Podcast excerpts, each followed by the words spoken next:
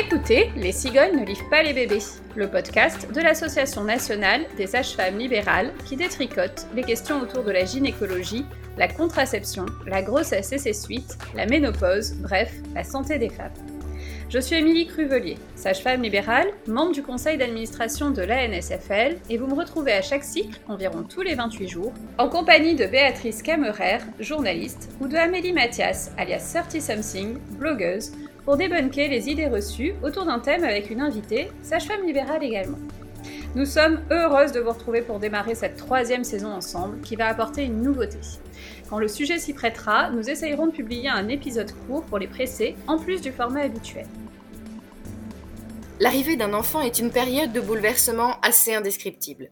C'est comme faire son service militaire ou passer six semaines dans le loft. Si tu l'as pas vécu, tu peux pas comprendre. Tu crois que l'essentiel c'est d'être reçu, mais en fait l'aventure ne fait que commencer. Ça peut souder les participants ou les pousser à s'entretuer. Alors dans cet épisode, on va parler un petit peu des difficultés parentales en postpartum et beaucoup des solutions et des soutiens qu'on peut mobiliser pour traverser sans trop d'encombre la plus grande bataille de nos vies.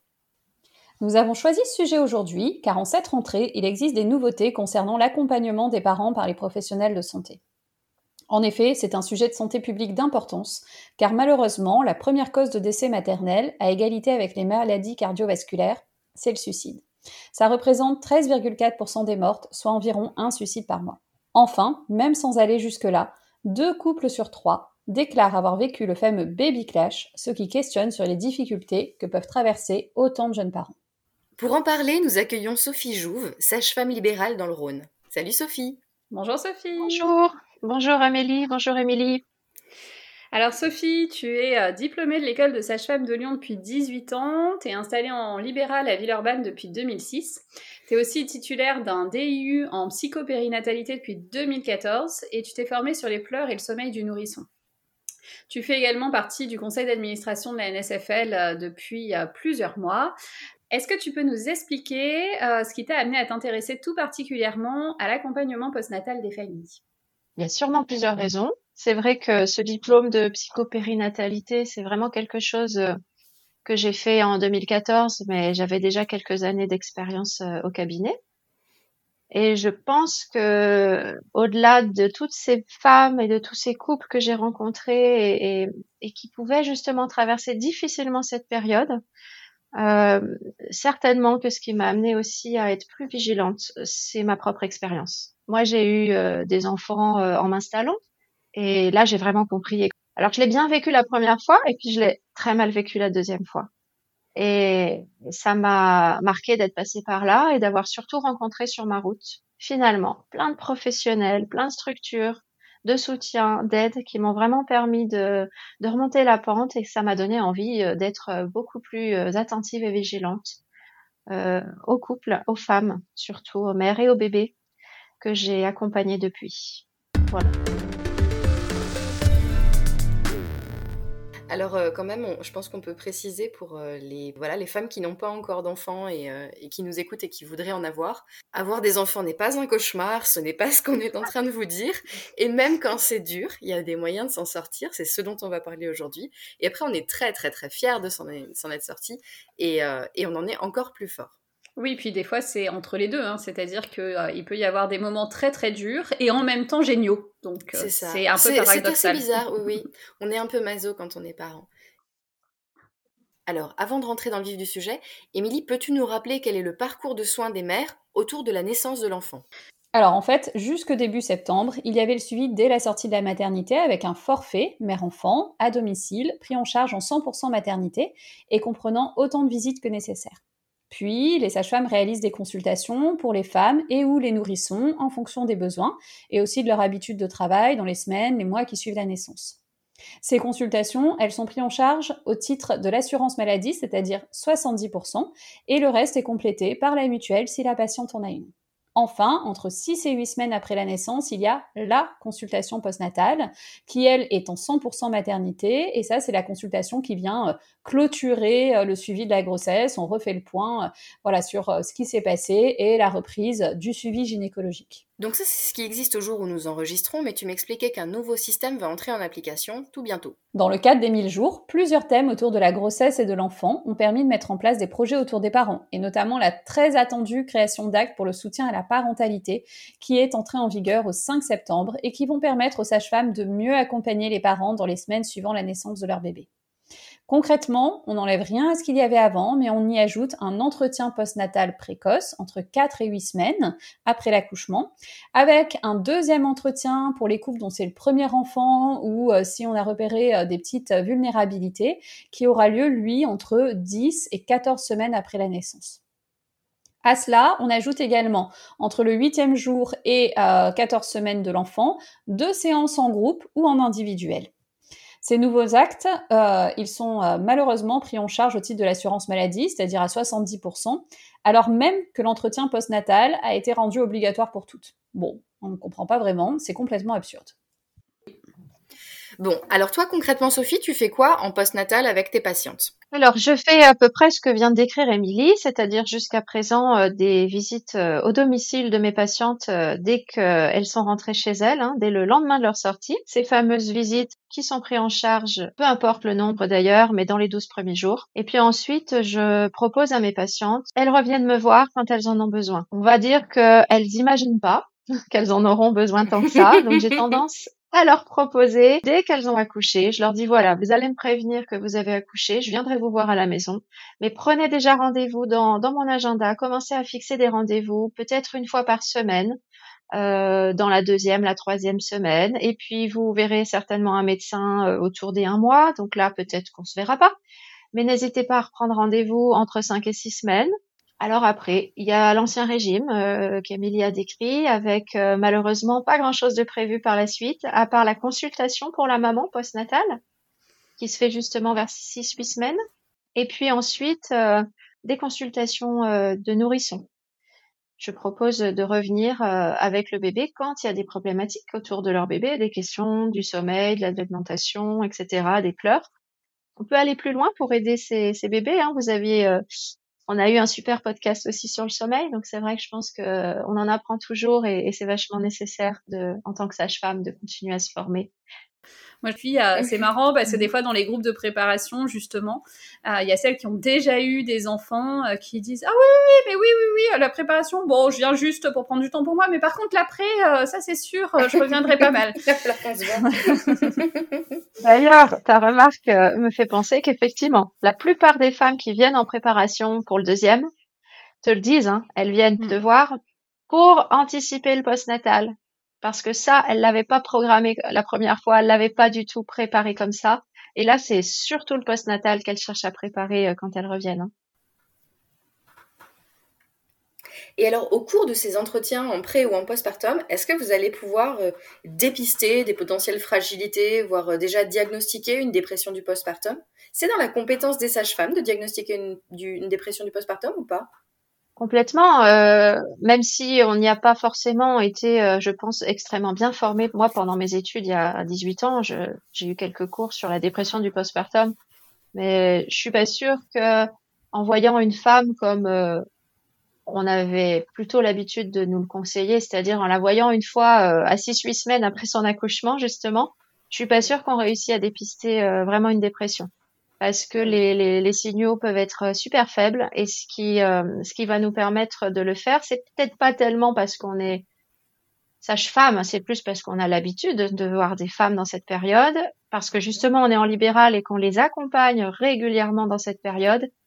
On les a connues enceintes aussi, ça, ça aide. Et en fait, c'est vraiment de connaître ces patientes, hein, on en reparlera sûrement, mais ça, je trouve que c'est le point crucial et c'est ce qui est indispensable euh, pour qu'on fasse ce travail correctement. C'est pas d'avoir des entretiens et puis d'aller en faire un avec son médecin, un avec la sage-femme à l'hôpital ou avec une sage-femme libérale qu'on connaît pas. C'est vraiment d'avoir ces, ces entretiens avec quelqu'un qui nous connaît déjà. Et puis des fois, on a la puce à l'oreille aussi euh, dès le prénatal, en fait. Hein. C'est-à-dire que moi, régulièrement, je rencontre des femmes où je me dis, euh, ouh là là, là, ça va être dur après. La claque risque d'être assez forte. Alors des fois, je me trompe et c'est tant mieux, mais souvent, c'est quand même pas si simple euh, euh, la suite derrière et, et du coup, on est beaucoup plus vigilante euh, à ce qui se passe aussi pour ces patientes-là. Néanmoins, juste rajouter, parce que comme euh, c'est une question aussi qu'on se pose, est-ce qu'il y a des signes précurseurs de cette dépression postnatale? Il peut y en avoir, mais pas toujours. Euh, et, ça peut arriver, hein, on va le répéter euh, tout le long de l'épisode, mais ça peut tomber sur n'importe qui et ça peut être dur pour tout le monde. Est-ce qu'il y a des patientes qui vous disent qu'elles ont peur de faire, euh, de ne pas s'en sortir après, qui, qui se sentent fragiles? Et qu'est-ce que vous faites dans ces cas-là? Eh ben, moi, je leur dis déjà que c'est la première chose qu'elles ont fait qui est bien, c'est d'en parler. Mm. Celles qui ont peur et qui arrivent à le dire qu'elles ont peur. J'ai l'impression qu'avec le recul, d'ailleurs, il y en a de plus en plus. Euh, moi, il y a dix ans, quand je posais la question, euh, les gens étaient vraiment dans une projection de quelque chose de tout beau, tout rose autour du postnatal. Euh, alors que de plus en plus, je pense que la parole circule mieux entre les jeunes parents et il y a pas mal de couples qui me disent ah non non mais nos potes ils nous ont prévenu que ça allait être difficile. Euh, et, et voire même un peu trop d'ailleurs euh, ceux qui ont pas euh, qui sont pas encore parents ils sont un peu surpris en disant oh là là mais tout le monde n'arrête pas de nous dire que ça va être l'horreur mais laissez-nous vivre notre bonheur avec notre bébé. Bah oui ça aussi il hein, faut faire attention quoi. Donc donc voilà les, les choses évoluent aussi un petit peu de ce côté là et je pense que les parents sont un peu mieux prévenus que ça va pas être seulement euh, du bonheur et de l'amour et de la joie, quoi. Et puis, on n'a pas tous euh, et toutes les mêmes bébés. on part pas avec les mêmes bagages. Euh, et donc, autant il y a des bébés qui peuvent complètement correspondre finalement à qui on est et qui vont pas nous mettre en difficulté. Et puis, il y en a d'autres qui vont voilà, faire ressortir des choses auxquelles on s'attendait pas forcément ou nous pousser vers des limites qu'on pensait pas du tout avoir, en fait. Hein. Et du coup, vous, vous avez le sentiment que les, les patientes ont tendance à minimiser peut-être euh, leurs difficultés, qu'on aurait du mal à les reconnaître? Oui, je pense que c'est très dur de dire euh, je suis en train de faire une dépression. Moi mm. d'ailleurs, euh, ça a été dur aussi de, de le reconnaître. Hein. Je pense que je suis allée loin avant de pouvoir dire ça va pas. Et les patientes que je rencontre généralement, effectivement, c'est moi qui mets le mot dessus. Mm-hmm. Hein, elles disent je suis fatiguée, mais bon c'est normal. Bah oui, je dors pas beaucoup, etc mais bon, ça va passer, et puis c'est normal, et puis c'est normal. Mais elles parlent pas de dépression. Alors du coup, euh, quand je leur dis, bah là, tout ce que vous me décrivez, euh, ça rentre dans les symptômes d'une dépression, quelle qu'elle soit d'ailleurs, postpartum ou pas. Et oui. Et là, les patientes, euh, souvent, je trouve, laissent un temps et puis se mettent à pleurer. Mmh. Elles le sentent, elles le savent, mais finalement, qu'on leur dise là, vous êtes en dépression et et donc maintenant, je vais vous aider et on va, on va vous, on va vous soigner, on va vous aider. Il faut pas rester là-dedans. Euh, c'est une maladie comme une autre. Ça leur fait du bien. Elles, elles ont pas, euh, elles ont pas euh, forcément elles pu mettre ce mot dessus, quand bien même elles sentent que ça va pas. Quoi ça va pas du tout. C'est important du coup qu'il y ait quelqu'un d'extérieur aussi hein, qui est légitime ce qu'elle ressentent. Mm. Et je sais que toi aussi, Sophie, tu l'utilises en consultation. On peut euh, s'appuyer sur euh, euh, le test d'Édimbourg, hein, qui est un test d'évaluation du bien-être psychique des, des, nouveaux parents, qu'on peut utiliser aussi pendant la grossesse hein, d'ailleurs, et qui permet justement de, de, montrer aux gens que bah, voilà, là vous avez répondu que quand même c'est pas top top. Et puis quand on calcule le, score, euh, on est quand même à, un chiffre assez élevé et donc ça me fait penser euh, que euh, ça va peut-être pas si bien que ça, quoi. Mm. Mm. Mm. Tu disais tout à l'heure, Sophie, tu disais une dépression du postpartum ou une dépression tout court. c'est vrai qu'on on va beaucoup parler de dépression du postpartum, mais le postpartum, ça peut aussi être l'événement de trop dans un contexte où on n'est déjà pas super bien. Euh, et, révéler une dépression qui est préexistante. Et, c'est-à-dire, euh, il faut pas pour autant des fois minimiser ce qu'il peut y avoir autour quand on a déjà des difficultés dans le couple, quand on a déjà des difficultés familiales, quand on a déjà des difficultés au travail. Le problème n'est pas l'arrivée du bébé. Euh, ça peut être révélateur, mais voilà. Donc, faut, faut pas tout réduire non plus au postpartum comme si c'était l'alpha et l'oméga de, des difficultés que rencontrent les parents.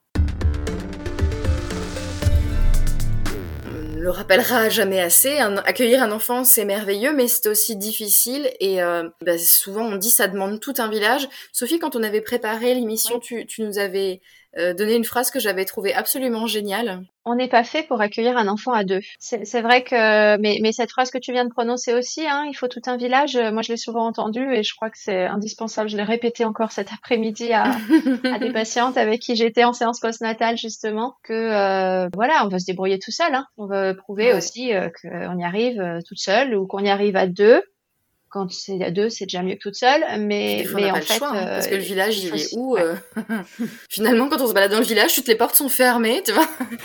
Et encore plus au mois d'août. c'est ça moi, dans le cadre du, travail que je fais avec mon asso, c'est vrai que souvent les mamans elles nous disent ouais ok mais il est où le village? Parce que moi j'ai vu personne.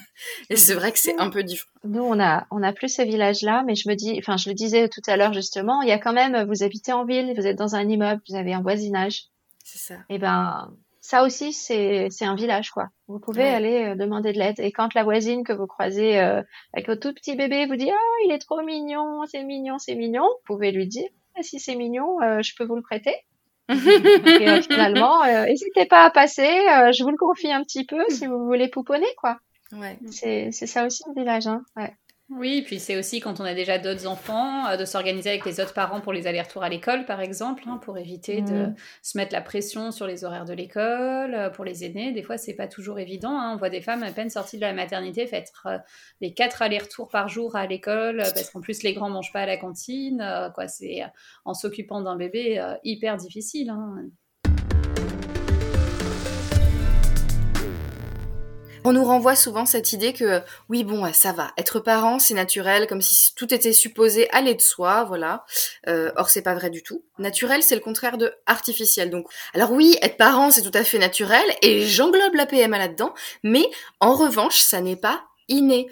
Au contraire c'est culturel et ça s'apprend, ça se construit, ça s'expérimente. Et souvent, eh ben, être à deux pour expérimenter, apprendre, construire et apprendre de l'autre, c'est pas trop suffisant, quoi. Oui, et puis dans ce que tu viens de dire, le côté naturel, inné, c'est un peu l'idée que voilà, nos, nos grands-mères, elles y arrivaient bien, hein, donc euh, forcément, on va y arriver. Sauf que c'est pas du tout le même contexte. On n'est plus à la même époque et on vit plus avec justement la grand-mère euh, sous le même toit. Oui, hein, euh, finalement, euh, il y a quand même beaucoup de gens, euh, pour quand ils rencontrent leur bébé, c'est la première fois de leur vie qu'ils voient un bébé aussi petit. et donc, ben, c'est sûr que c'est un peu déstabilisant aussi parce qu'on est complètement dans l'inconnu. Et nous, quand on a, même quand on a quitté l'hôpital, en fait, on en rit souvent avec mon mari, mais on a vécu un moment un peu irréel où on sortait avec notre fille, dans son cosy pour la ramener à la voiture et rentrer chez nous. Et on a marché sans se retourner. Il y a quelqu'un qui va sortir dans le parking qui va dire non, non, vous déconnez, vous la laissez là, hein, c'est pas là. Non, non, vous partez pas. Et ça nous a pris vraiment du temps de nous dire euh, euh, voilà, c'est la nôtre, euh, elle va rester et, et elle nous est bien confiée à nous. Ça, ça a été assez difficile à, à réaliser.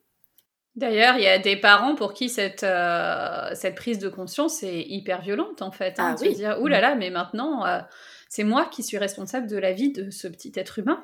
Et c'est peut être difficile. Bien s'entourer, c'est pas non plus une injonction à supporter une famille toxique, à se forcer à, à garder des liens avec des gens avec qui on n'est pas bien. C'est pas ça qui va aider. On a le droit de prendre des distances avec sa famille, mais dans ce cas-là, il va falloir trouver d'autres relais. La famille qu'on se choisit. Oui, la famille qu'on choisit, absolument. Alors pour essayer de pas se noyer en postpartum et pour le vivre au mieux, on va essayer de s'entourer donc. Alors la première chose à laquelle on pense, ça va être l'entourage proche comme la famille, les copains. Euh, mais effectivement aujourd'hui c'est un petit peu aléatoire. On peut avoir été muté, on peut se retrouver euh, assez isolé dans un endroit où on connaît pas grand monde, on peut être en rupture avec sa famille et il n'y a pas de honte à ça. Euh, on peut avoir décidé de finalement prendre un petit peu de distance avec les copains parce que ben, leurs centres d'intérêt sont pas en adéquation avec un projet de parentalité ou les peuvent aussi trouver que euh, un bébé bah, c'est pas super euh, intéressant et que euh, eux ils préfèrent aller boire des canons ou juste ils savent pas comment nous aider. Et donc il va falloir trouver un petit peu des solutions. Pour rajouter à ce que tu disais, on peut aussi être simplement une femme migrante hein, arrivée d'un pays très lointain et, se retrouver ici chez nous en France avec un mari et, un bébé mais ne connaître absolument personne autour de autour de chez soi et ni la avec, culture, ni la euh, Voilà, avec la rupture culturelle. Et en, plus, hein, la rupture culturelle et la barrière parfois de la langue. Ouais. Oui, puis parfois, euh, voilà, la, famille, les copains, même si on est proche d'eux et qu'on les aime beaucoup, et eh ben ils, a, ils sont, ils savent pas trop quoi faire pour nous aider, voire ils proposent des choses qui sont pas toujours très adaptées. Euh, par exemple, moi j'ai quand même souvent des parents qui me disent oui oui, euh, ma mère, elle vient nous aider, mon père est passé, comme ça, ils, ils, ont proposé de garder le bébé chez eux pendant que moi je vais faire les courses ou qu'on en profite pour faire tout le ménage, quoi. alors que c'est l'inverse Alors que c'est plutôt l'inverse, euh, voilà, au début. Alors après, quand l'enfant grandit, on peut avoir très envie hein, de le caler à papier manie ah, pour aller faire autre chose. Euh, mais sur les premières semaines, c'est vrai que euh, on a plutôt besoin que, que eux prennent en charge l'intendance plutôt que de pouponner pendant que nous on fait des tâches ménagères. Ou tout simplement de nous le garder pour qu'on dorme ou juste nous le garder pour qu'on dorme ou qu'on se lave les cheveux, hein, euh, tout simplement. euh, voilà, des fois c'est bien aussi. Quelque chose qui soit utile aux autres. Exactement. Et puis euh, des fois on a juste aussi envie d'être tranquille. Euh, on a le droit de pas avoir forcément envie d'avoir tout le temps du monde à la maison. On a toutes des copines qui ont reçu des belles-mères charmantes mettant les pieds sous la table et demandant pourquoi il y avait rien de prévu pour le café. C'est ça. Une autre solution, ça va être de se tourner vers les institutions comme la PMI ou la CAF, par exemple. Oui, tout à fait. Alors c'est vrai que les, il y, a, plusieurs euh, institutions qui peuvent apporter du soutien. Là, quand on parle typiquement de d'aide euh, dans le, dans le domicile, hein, d'aide pour les tâches ménagères, par exemple, en faisant appel à la, à la PMI ou même directement euh, soi-même, on peut appeler des associations qui, qui proposent euh, l'intervention à votre domicile de travailleuses sociales et familiales. Hein. Donc, ça s'appelle des travailleuses d'intervention sociale et familiale. Faut pas avoir peur de, de faire cette demande. Par contre, il est certain que ça a un coût et la caisse d'allocation familiale peut supporter une partie de ce coût. La PMI, tu as parlé de la PMI, Amélie. Mm-hmm. Donc, cette PMI, il y en a qui connaissent pas, c'est la protection maternelle et infantile. Donc, quand on est en difficulté, euh, qu'on a besoin d'aide, les infirmières puéricultrices en PMI qui peuvent aussi venir à votre domicile. Mais l'infirmière, elle va être là pour répondre à vos questions autour de la puriculture. Elle va aussi s'assurer de la croissance de votre bébé. Euh, et puis, elle va pouvoir vous conseiller, vous aider peut-être sur un premier bain. Euh, voilà, tout simplement. Et si vous lui dites que c'est dur à la maison, que vous n'avez pas assez d'aide, elle peut faire cette demande à la CAF de financer quelques heures de, de travailleuses euh, sociales et familiales. Et puis souvent la PMI souffre de l'image euh, de euh, on va surveiller les parents euh, dans l'idée de la les, les, parents ont souvent peur qu'on leur retire leur enfant ou qu'on les juge en mmh. fait sur leur façon mmh. d'élever leurs enfants puisque bien sûr la protection des enfants passe parfois par là mais ce mmh. sont quand même des situations extrêmes et un des premiers rôles de la PMI c'est quand même la prévention et donc la prévention c'est avant tout l'accompagnement et le soutien et la recherche de solutions pour vous aider en fait et vous écouter. Moi, j'ai mis des mois à pousser la porte de la PMI et je me rappelle que la première fois, j'ai vraiment qu'il fallait que je les contacte. J'ai téléphoné, j'étais très en difficulté avec ma fille. Je m'étais fait démonter par le médecin et, j'ai commencé par rappeler sans même dire mon nom. Euh, et c'est moi qui posais plein de questions pour jauger qui j'avais en face. J'avais très très peur d'être jugée. J'avais très très peur de ah me faire engueuler. Euh, et en fait, euh, ça s'est super bien passé. Donc, faut pas hésiter à prendre la température si vous avez peur. Ça coûte rien, ça risque rien. Alors, ce qui va beaucoup prendre le relais des institutions quand euh, elles manquent de moyens ou tout simplement quand ça passe pas, ça va être les associations. Nous, on va vous mettre euh, sur cet épisode énormément de liens en bio parce qu'on en a plein à vous donner, donc n'hésitez pas à aller les consulter. Mais on tient à vous en citer quelques-unes. Il y a les lieux d'accueil parents-enfants, les relais petite enfance, Maman Blues, l'école des parents, les pâtes au beurre, Super Maman France, mais aussi des assos locales au nombre desquels j'ai l'honneur de compter la mienne, la GF67 de Mutsik. Donc là, je fais mon auto-promo. N'hésitez pas à venir euh, si vous êtes sur le territoire, on ne mord pas. Euh, alors, Sophie, est-ce que tu peux nous expliquer pourquoi ces assos sont si importantes? Les personnes qui sont là euh, sont là pour juste écouter. Et finalement, quand tu te retrouves, tu te retrouves avec d'autres parents qui vivent la même chose que toi en même temps ou qui l'ont déjà vécu et les gens qui viennent là, c'est pas ceux qui pour qui c'était tout facile et, qui donc euh, vont bien aujourd'hui. Ça, je trouve c'est très rassurant aussi pour les parents de se dire ah bah on peut s'en sortir. Euh, ça peut être très dur un temps, mais après ça s'arrange quoi. Ça finit par aller mieux. voilà, ça finit par aller mieux. Et je pense que quand on va mieux, on ose aussi dire que bah, nous aussi, à un moment, ça allait pas. Depuis que j'ose dire aux femmes, mais là, vous êtes en dépression. Et en fait, moi, je suis en souci pour vous. Là, vous allez très mal. Je suis inquiète. Le fait de partager euh, son expérience quand elle est difficile, euh, ça permet complètement de rassurer euh, ceux qui t'entendent et qui disent ah oui, mais donc je suis pas toute seule.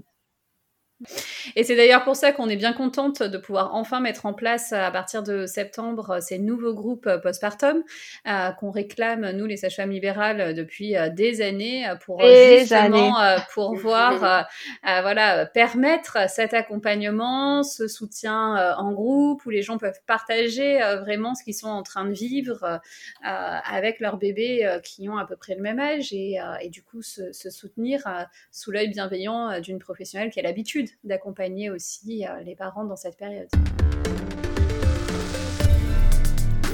Ne faites pas cette tête-là, je vous ai vu souffler là, genre c'est un truc naze, ambiance les alcooliques anonymes, alors que pas du tout. Les groupes de discussion euh, postnatale, c'est vraiment génial. Si vous ne me croyez pas, je vous invite à regarder l'excellent Working Mom ou alors The Let Down sur Netflix. C'est deux séries qui tournent autour de ces groupes de soutien à la parentalité. On va vous mettre le lien. Donc ces groupes de, soutien qui, qui existent depuis bien longtemps dans les pays anglo-saxons et nordiques. Et vous allez voir, ça peut vite décoiffer. C'est vrai, j'ai suivi euh, récemment, tu vois, cette série euh, alors Working Mom, donc je la connaissais pas. Et euh, par contre, euh, j'ai été un petit peu gênée en tant que sage-femme par euh, le personnage de Val dans la série, qui, qui décoiffe particulièrement quand même. voilà, il fait des trucs un peu bizarres dans ces fameuses séances. Tu ne fais pas de dégustation de lait maternel ou de comparaison des, des seins des unes et des autres? Absolument pas. Moi, je les laisse vraiment euh, échanger, raconter euh, leur raison.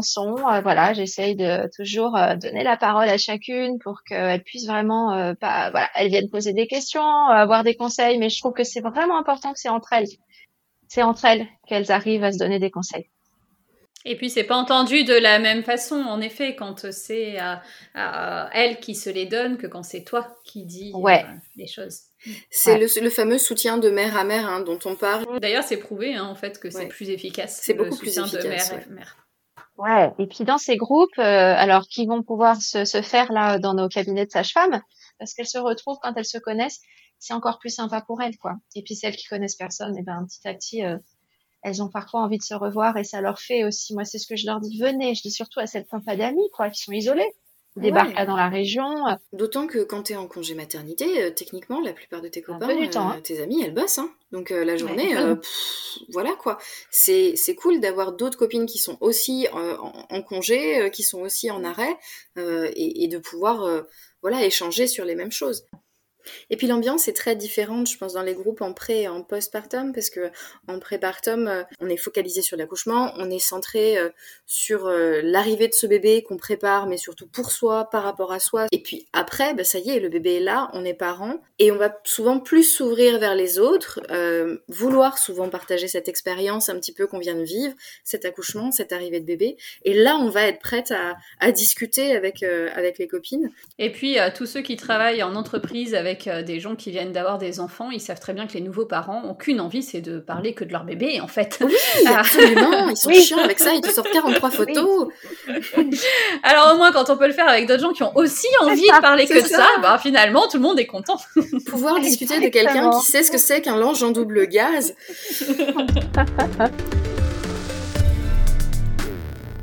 Même en prenant toutes ces précautions de bien s'entourer, de faire une prépa, de baliser les choses en amont, on va pas forcément euh, éviter la dépression ou simplement d'autres difficultés non négligeables. Hein. Euh, si jamais on en arrive là, quelles vont être nos ressources? Une fois qu'on va pas bien, qu'est-ce qu'on fait pour aller mieux? L'idée, c'est quand même de se dire, bah ouais, là, euh, ça va pas quoi. Ça va pas. généralement, on somatise aussi. Hein. Donc, si on va pas bien, il va se passer plein de trucs. On peut avoir des symptômes qui vont justement nous faire consulter. Euh, si on a une sage-femme, on va souvent consulter euh, en, disant qu'on a mal au périnée, que la cicatrice pas bien, ou que l'allaitement, il y a ci, il y a ça, ou que le bébé. On va beaucoup consulter pour son bébé quand on n'est pas bien aussi. Quand on parle de consulte à répétition, je pense que c'est euh, quelque chose qu'il faut que aussi les soignants entendent, c'est que cette patiente un peu casse-pied qui vient tout le temps, euh, qui demande des rendez-vous en urgence, mais il y a rien derrière, c'est typiquement, souvent les soignants hein, eux-mêmes le disent, c'est le truc où il faut creuser. Il y a quelque chose derrière, c'est le, le prétexte de la consultation pour le bébé. Hein.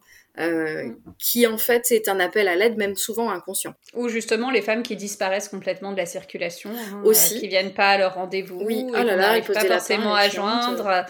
Voilà, je me souviens d'une collègue euh, qui, qui m'avait dit un jour, mais tu sais en fait, celle qui t'appelle à l'aide, ça ira toujours mieux pour elle. Par contre, oui. celle que tu ne mm. revois plus jamais, c'est pour elle qu'il faut que tu t'inquiètes. Ouais. C'est vrai, j'y pense souvent, mais c'est dur hein, de faire le point de temps en temps, de se dire ah mais en fait elle, je l'ai jamais revue, elle m'a pas donné de suite. Tiens tiens, on va peut-être prendre de ses nouvelles. Les unités mère-bébé, ça existe en France, il n'y en a pas dans toutes les villes, c'est certain. C'est des structures hospitalières, en général, ça va être ça va être dépendant d'un hôpital psychiatrique. Hein, quand il y en a un dans votre ville, il peut y avoir une unité spécialement faite pour accueillir les, les femmes euh, en dépression, pré ou post-natale, souvent avec leur bébé, mais pas forcément pour y dormir. Hein. C'est pas de l'hospitalisation euh, à temps plein. Et vous êtes Hospitalisation de jour. Hospitalisation de jour, tout à fait. Donc on y va, on y passe un moment dans sa journée, euh, on est euh, entouré et soutenu et vraiment porté par les soignants qui sont là, qui peuvent très bien être des psys, des, des psychologues, des psychiatres, mais aussi simplement des infirmières la spécificité de l'unité merveilleux à Lyon, je ne sais pas si c'est pareil ailleurs, mais ce sont des infirmières plutôt en psychiatrie et des infirmières puricultrices. Et d'ailleurs, certaines travaillent aussi en PMI. Et ça permet d'avoir ce soutien de la parentalité et en même temps ce soutien psychique et de rencontrer là aussi d'autres mamans, mais qui sont dans qui sont dans le même état que vous. Euh, il y a des unités comme ça. Il y a aussi des des ce qu'on appelle des hospitalisations à domicile. Nous, on a ça aussi sur la région lyonnaise. Euh, on peut avoir des, structures qui dépendent aussi de, d'institutions et qui vont euh, venir à domicile, euh, vont passer voir euh, dans cette famille la maman qui se sent pas bien avec son bébé. voilà, et la sage-femme libérale en première ligne, hein, ce que je disais, ça va être sa sage-femme ou son généraliste, parfois le pédiatre, mais en tout cas c'est c'est un soignant, médecin ou sage-femme que, que vous allez aller consulter et, et qui euh, et qui va sentir que que ça va pas ou à qui vous allez clairement dire que ça va pas. Idéalement, qui nous connaît, mais bon, au pire. Mais oui, encore une fois. S'il faut aller voir n'importe qui, quelqu'un qui nous écoute. Eh ben, exactement. N'importe quel médecin est quand même là pour entendre euh, la souffrance psychique de son patient et mm. savoir proposer des solutions. Euh, et puis, de, moi, je, ce que je fais aussi souvent dans ces cas-là, c'est que la femme vient seule, bien souvent, mais je contacte le conjoint. Je lui dis, est-ce que vous acceptez mm qu'on appelle votre mari, votre conjoint, votre compagnon, parce que vous allez très mal, vous venez pour me le dire aujourd'hui, on va pas faire, on va pas se mentir, ça va pas. Donc il faut maintenant qu'on réagisse et votre conjoint aussi doit savoir que ça va pas, doit prendre la mesure de, votre difficulté et lui aussi va faire partie de votre soin. Donc euh, on l'appelle ensemble, je lui demande de venir s'il peut, sinon je lui explique par téléphone, on, on reprend rendez-vous, mais je lui explique que là on va rentrer dans un processus de soins qu'il va y avoir des rendez-vous, une prise en charge et qu'il faut aussi qu'il soit plus présent, peut-être plus soutenant et que peut-être pour lui c'est dur également. Et, ça fait partie de ces choses-là, de ces moments-là où si on arrive à se soutenir, euh, ça renforce énormément le couple. Hein. Tout à fait. Parce que malheureusement, on voit aussi des, des coparents qui sont complètement dans le déni de la souffrance de l'autre, hein, mm. euh, parce qu'ils sont pas là au quotidien, parce qu'ils ont repris le travail, avoir dans le reproche, mais t'as rien fait de la journée, mais comment ça se fait que euh, si, que ça.